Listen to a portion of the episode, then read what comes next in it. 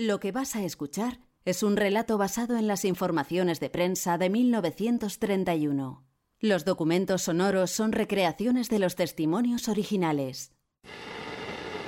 Después de muchos años de ausencia, Charles Chaplin vuelve aureolado por la fama a la vieja Europa de donde salió pobre y desconocido. Su primera visita ha sido para sus camaradas de niñez y adolescencia del barrio de Kennington de Londres, con los que merodeaba hambriento y triste en sus tiempos de saltimbanqui. Charlotte se propone visitar París, Berlín y Madrid. Según parece, tiene el propósito de hacer una película de ambiente español. A finales de febrero de 1931, Charles Chaplin tiene 41 años. Acaba de estrenar en Nueva York Luces de la Ciudad, la historia de un vagabundo enamorado de una florista ciega. En Londres primero y en París después, se le espera para asistir a las primeras proyecciones fuera de Estados Unidos. La prensa española da por hecho que en su gira europea incluirá a España. Nos recibe en Barcelona el director de la compañía Los Artistas Asociados. Señor Good, dígame, ¿vendrá Charlotte? Eh, sí, sí, así es, señor. Charlotte eh, vendrá a Barcelona a principios de abril y eh, asistirá el estreno de Luces de la Ciudad en, eh, en el Tivoli. ¿Y, y cuánto ha costado hacer la película? Pues cerca de 2 millones de dólares y casi tres años de trabajo. En los estudios eh, Charlie Chaplin de Hollywood se han construido las calles, los edificios necesarios eh, para dar, eh, digamos, la impresión de una gran ciudad. Hubo asimismo que dragar un río, construir una gran presa. Se emplearon eh, miles de coches de turismo, taxis y otros vehículos, perros, caballos, mulas y cuatro cámaras que impresionaron unos 240 mil metros de película. ¿Tú sabes cuánto es esto? Todo lo que rodea a Chaplin es objeto de interés para el público.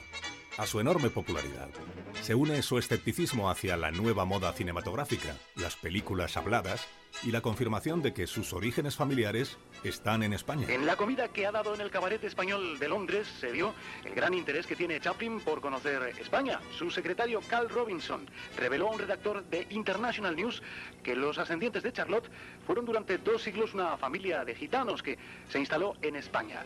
Es la primera vez que Chaplin ha hecho alusión a su origen hispánico. Afirma que los españoles tienen el carácter de los verdaderos mímicos y que cada uno de sus actos tiene un doble sentido. Ha añadido que tiene tanta impaciencia como curiosidad por presenciar una corrida en la Plaza de Toros de Toledo. Los corresponsales españoles buscan a toda costa la gran exclusiva, una entrevista con la estrella. Chaplin apenas dedica tiempo al contacto con los periodistas. El diario Ahora presume de haber compartido cinco minutos con él en Londres. Mr. Charles Spencer Chaplin entra en escena en zapatillas y bata de seda azul. Me tiende la mano y creyendo que no hablo inglés me dice, buenas tardes. How do you do? respondo yo. Y sabiendo que hay que ir deprisa, me apresuro a trasladarle la invitación del diario Ahora para conversar con él cuando visite Madrid.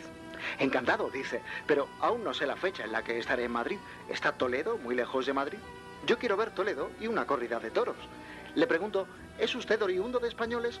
Responde, tengo pruebas de ello y además me gusta todo lo español. En Hollywood, mis mejores amigos son españoles y cuando estoy de buen humor, hago una pantomima de una corrida de toros completa. Soy el torero, el picador, el toro.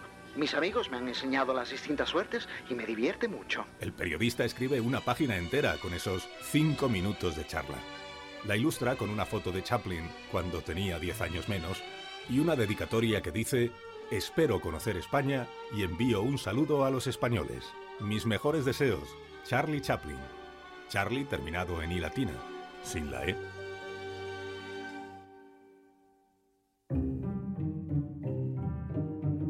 ...1931... Españoles del mañana. La satisfacción del gobierno es enorme. Una nueva era de relaciones mucho mejor. El sentimiento y el pensamiento de todas las mujeres españolas. Contra el peligro de un flanco y contra el peligro de otro flanco. Un podcast de Alsina.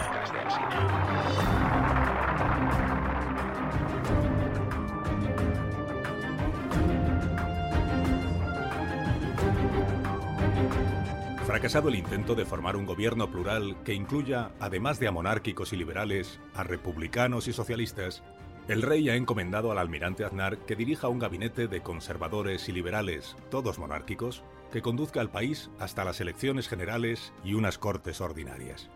Alfonso XIII sigue pensando que es factible retomar la actividad parlamentaria, abortada por el golpe militar del 23, como si nada hubiera pasado en los ocho años de dictadura. Juan Bautista Aznar es un marino sin experiencia alguna en la negociación política de partidos. Bueno, poco tengo que decirles. Efectivamente, el rey me ha designado para la presidencia de un gobierno de concentración. Enhorabuena, almirante. Enhorabuena hasta cierto punto, señores. Pero en fin, creo que con la ayuda de Dios iremos adelante. Ya saben ustedes que yo no soy soldado, sino marino. Y tengo el deber de atender al llamamiento que se me hace.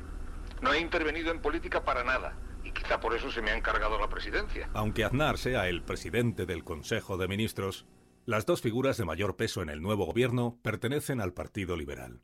El conde de Romanones, ministro de Estado, y Manuel García Prieto, ministro de Gracia y Justicia.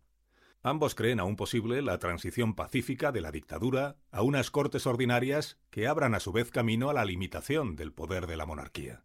La cuadratura del círculo. Aprovechando las facilidades que la Constitución vigente da para ser revisada y modificada, se arbitrará el procedimiento para que sea posible y fácil la simultaneidad de la actuación de las Cortes en funciones constituyentes con su labor propia de Cortes ordinarias. Junto al papel del rey y la crisis económica que se ensaña sobre todo con Andalucía, el gobierno incluye en sus prioridades dar solución a lo que llama el problema de Cataluña. Deseoso de dar solución al problema de Cataluña, el gobierno ofrece someter a las Cortes un proyecto que otorgue a la región plena autoridad en el ejercicio de las funciones que sean atribuidas, evitando así duplicidades de servicios.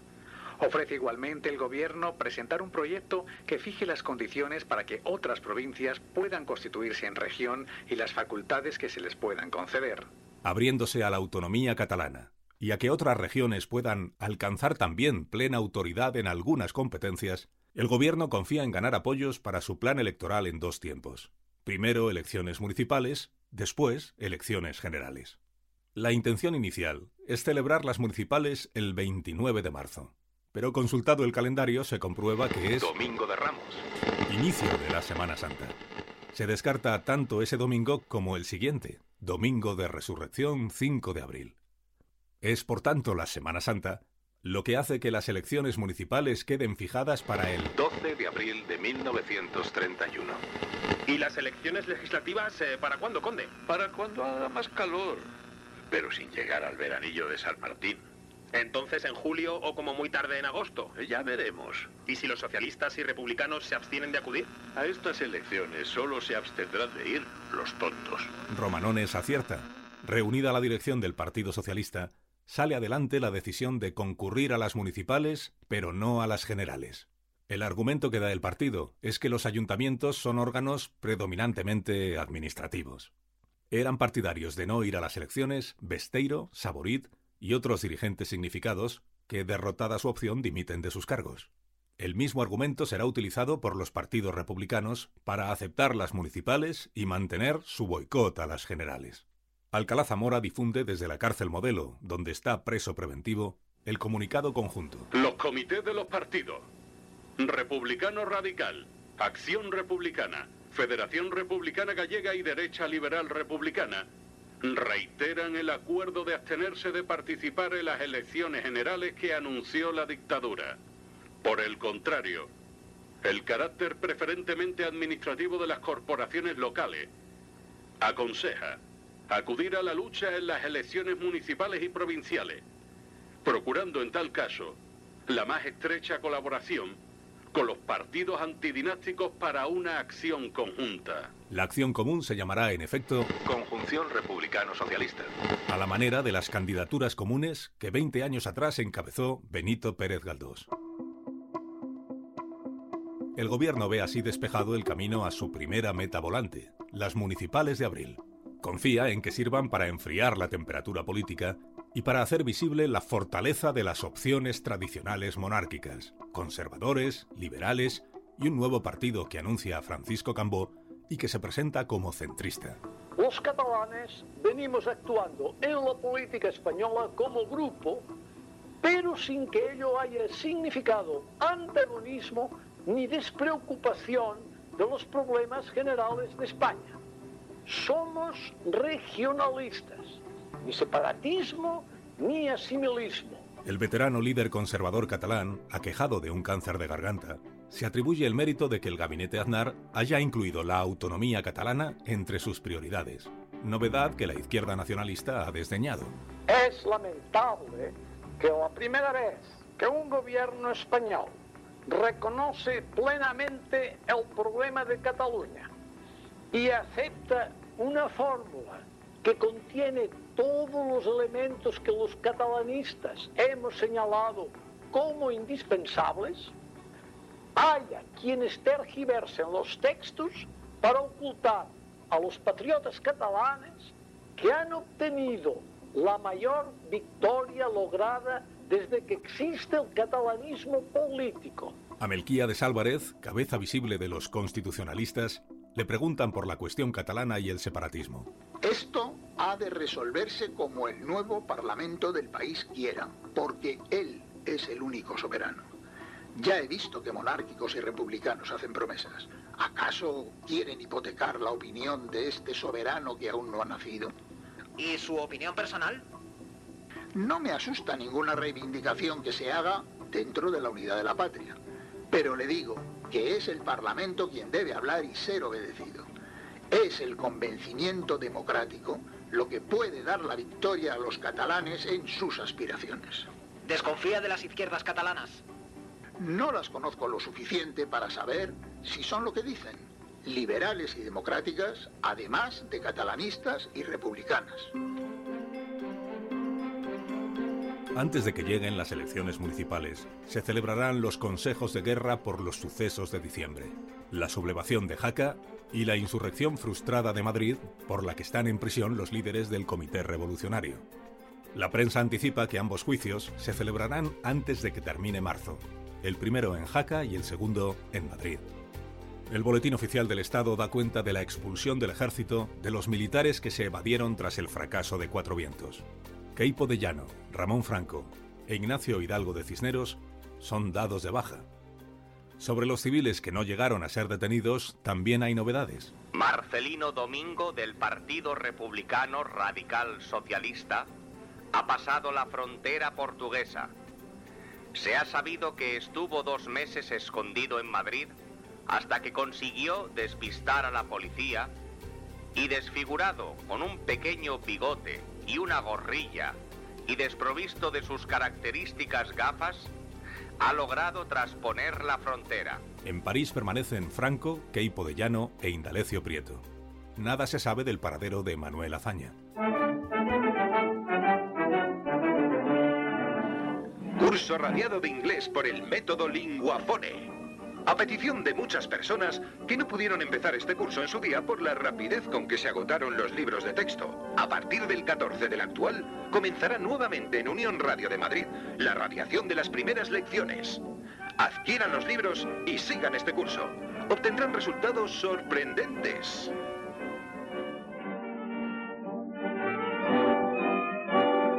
A las emisiones de radio, en su mayoría musicales con reproducción de grabaciones, se va sumando la lectura de fragmentos de periódicos, conferencias especializadas y cursos de inglés. Desde Estados Unidos llega la noticia de que el gánster más famoso del país, Al Capone, ha sido por primera vez condenado.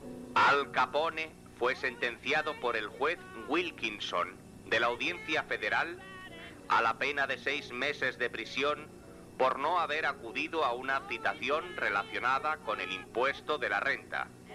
La audiencia no aceptó el certificado médico que había presentado Al Capone. La infracción era un asunto menor, pero permitía al juez encerrar al evasor fiscal mientras seguía adelante la instrucción judicial por 23 acusaciones distintas. Cuando se hubo leído la sentencia, se produjo en la sala un silencio expectante. Todas las miradas convergieron en Capone pero el famoso rey de la delincuencia permaneció impasible. El único signo que mostró su rostro fue una leve sonrisa irónica a flor de sus labios. El tribunal le concedió el derecho de apelación. La prensa calcula, basándose en declaraciones de la Cámara de Comercio de Chicago, que Capone está ganando 2 millones de dólares a la semana gracias a la protección que le dispensan las autoridades y la policía. En las páginas internacionales se da cuenta de la acción que ha llevado a cabo el gobierno alemán contra el Partido Nacional Socialista investigado por racismo. Los registros realizados en la sede del partido en Berlín han sido providenciales.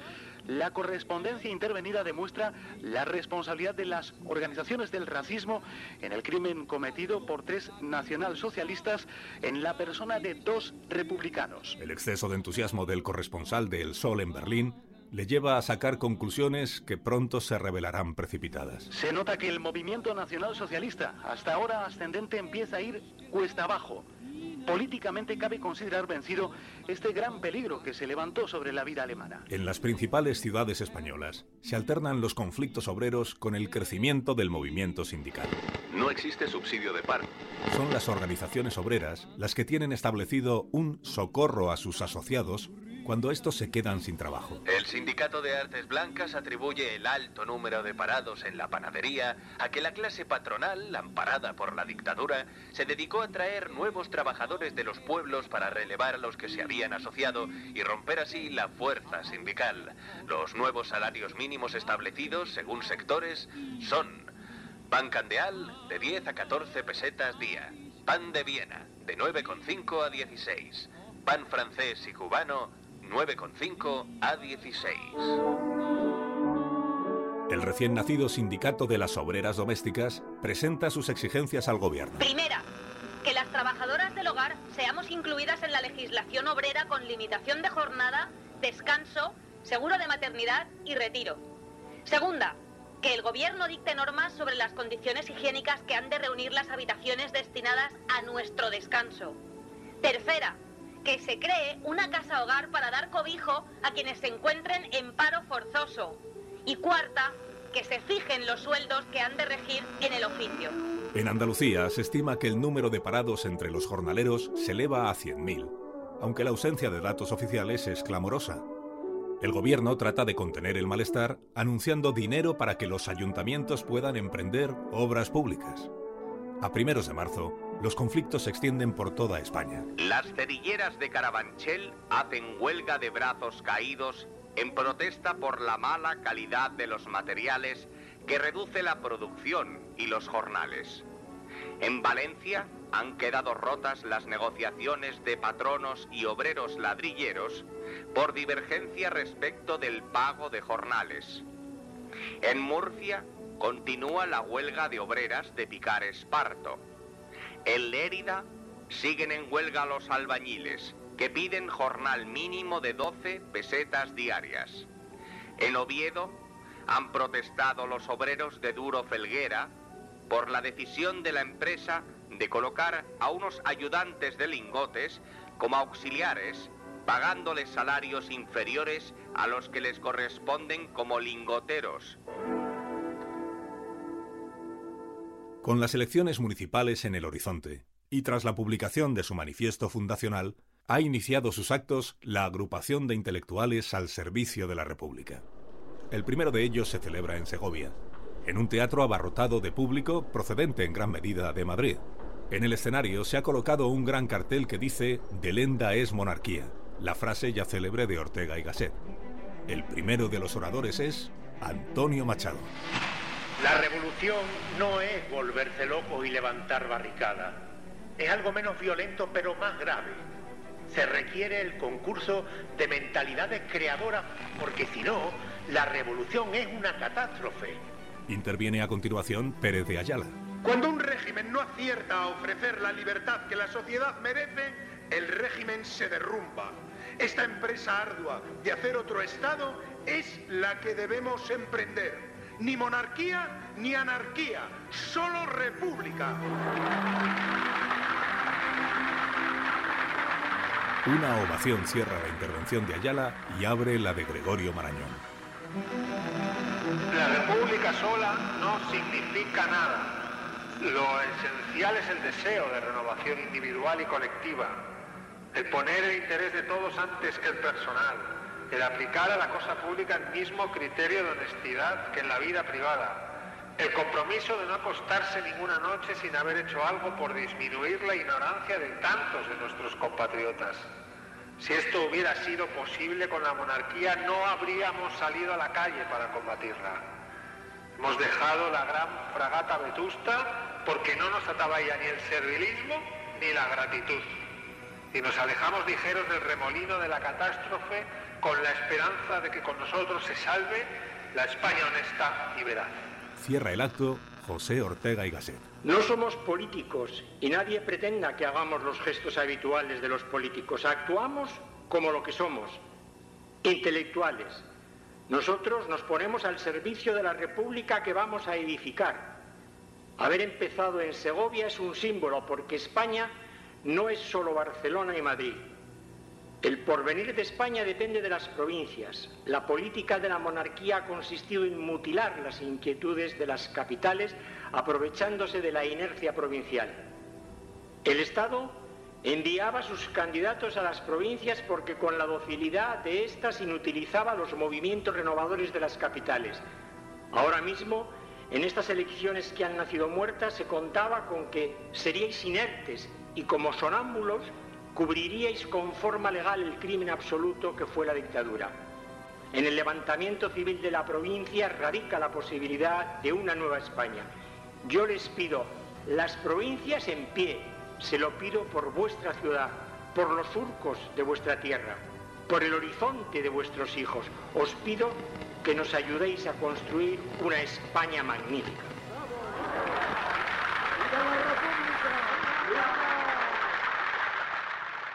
José Ruiz Azorín, escritor, periodista, conservador y antes de la dictadura diputado, concede una entrevista al semanario de izquierdas La Calle.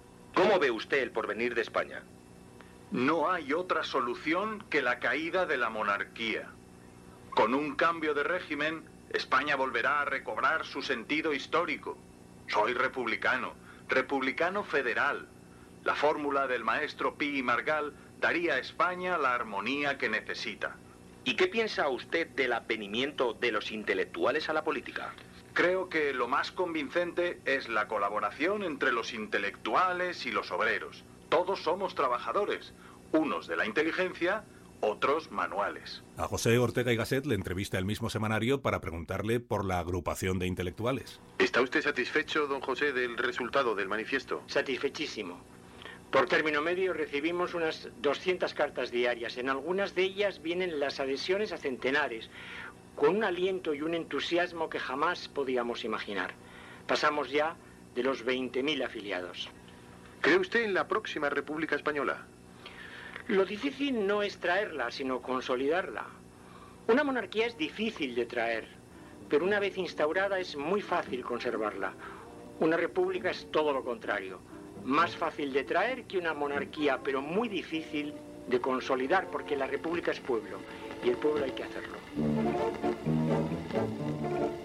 En el Teatro de la Zarzuela se ha estrenado la nueva función de Rafael Alberti, El hombre deshabitado.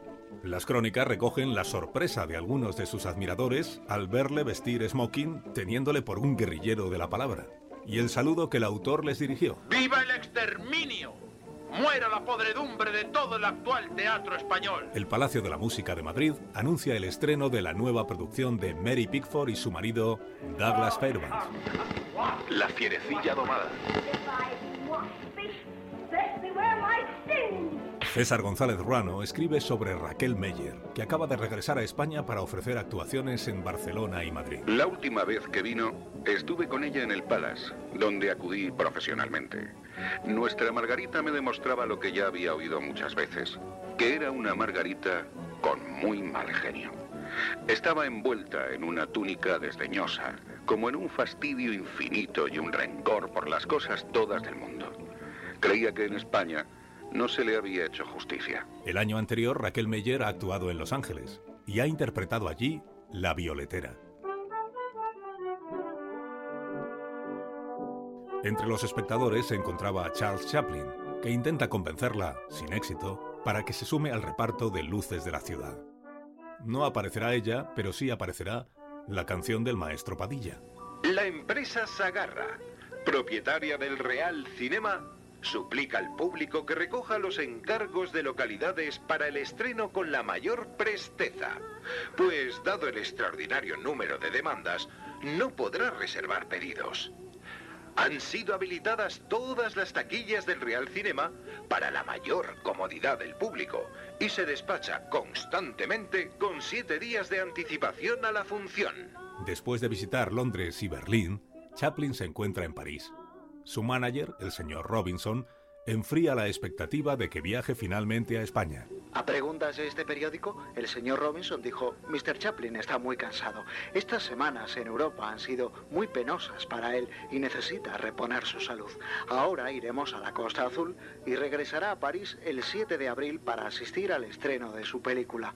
De ir a España, pienso que será antes del 10 de abril, pero creo que hay un 50% de probabilidades. Luces de la ciudad se estrena en Madrid el sábado de Gloria 4 de abril.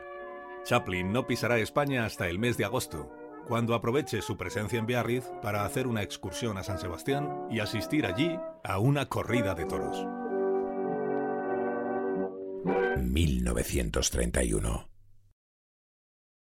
Han puesto sus voces a este episodio Miguel Ángel Nieto, Albert Boadella, Borja Fernández Sedano, Sara Escudero, Javier Caraballo, Edu Galán, Ignacio Varela, Eduardo Madina, José Antonio Zarzalejos, Chapu Apaolaza, Juan de Dios Colmenero, David del Cura, Charles Worley, Arturo Tellez, Ramón Castro, Juan Carlos Vélez, Francisco Paniagua, David Martos, Antonio Alfonso, Nacho Arias, José Antonio Alaya y Jorge Abad. Dirección de actores Carlos Zumer. Producción María Jesús Moreno. Montaje sonoro Carlos Alsina.